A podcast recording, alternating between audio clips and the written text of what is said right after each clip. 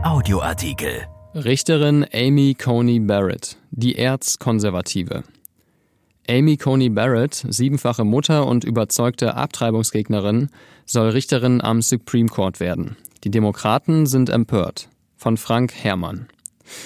Für ihre Fans ist Amy Coney Barrett schon jetzt nur noch ACB. Zum einen entspricht es dem landestypischen Hang, für alles, was sich irgendwie abkürzen lässt, ein Kürzel zu finden.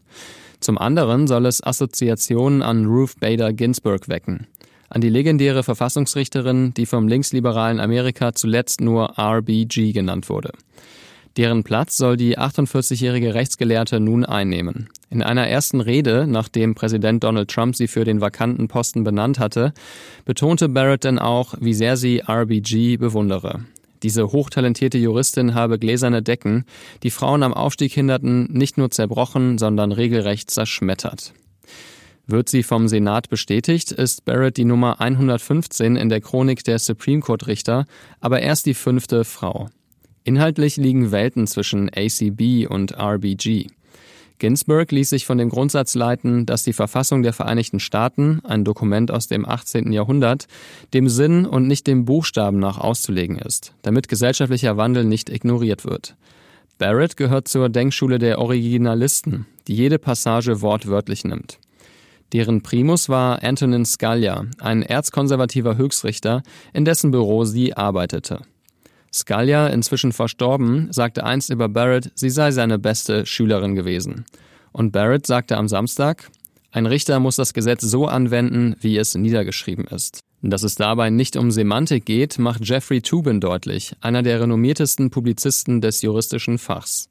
In der Realität, schreibt er, stünden Vokabeln wie Originalist dafür, Gewerkschaften zu schwächen, Umweltregeln auszuhebeln, die Rolle des Staates im Gesundheitswesen zurückzudrängen und in unbegrenzter Höhe Spenden für Politiker zuzulassen, damit, Zitat, sich reiche Leute Einfluss kaufen können.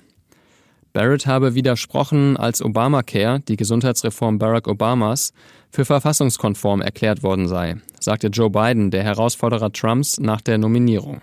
Und weiter, Trump versucht eine Richterin durchzupeitschen, die ihm helfen wird, Obamacare kaputt zu machen. Nach dem Willen der Republikaner soll das Bestätigungsverfahren am 12. Oktober beginnen und kurz vor der Wahl am 3. November abgeschlossen sein. Die Demokraten erinnern an Ginsburgs letzten Wunsch, dass man sie nicht ersetzen möge, bevor der neue oder alte Präsident im Januar seinen Amtseid leiste. Höchstrichter werden auf Lebenszeit ernannt.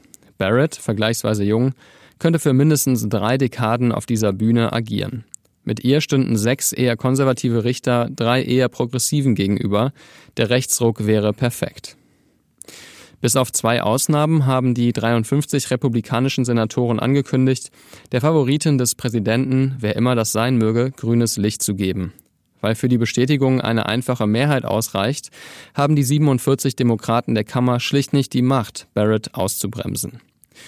Die Mutter von fünf eigenen und zwei aus Haiti adoptierten Kindern ist seit 2017 Richterin am Bundesberufungsgericht in Chicago.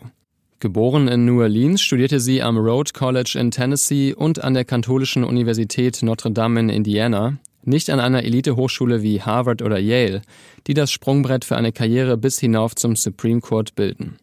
Nach dem Intermezzo im Büro Scalias lehrte sie am Notre Dame College 15 Jahre lang Jura. Barrett gilt als entschiedene Abtreibungsgegnerin. Ihr jüngster Sohn leidet am Down-Syndrom. Sie wusste es bereits in einem frühen Stadium der Schwangerschaft. Als tiefgläubige Katholikin entschied sie sich dennoch gegen einen Eingriff. Innerhalb ihrer Kirche gehört sie People of Praise an, einer Gruppe mit 1700 Mitgliedern in den USA, Kanada und der Karibik, über die ein Aussteiger berichtete, sie erwarte von Frauen, sich ihren Männern unterzuordnen. Was Barretts Kritiker bei der anstehenden Anhörung vor allem beantwortet haben wollen, ist die Frage, wie sie zu einem Grundsatzurteil steht, mit dem das oberste Gericht Schwangerschaftsabbrüche landesweit legalisierte. Pro-Life-Initiativen sind ebenso wie konservative Senatoren davon überzeugt, dass sie dafür stimmt, das Urteil aus dem Jahr 1973 zu kippen, sobald sich die Gelegenheit dafür ergibt. Erschienen in der Rheinischen Post vom 28. September und bei RP Online.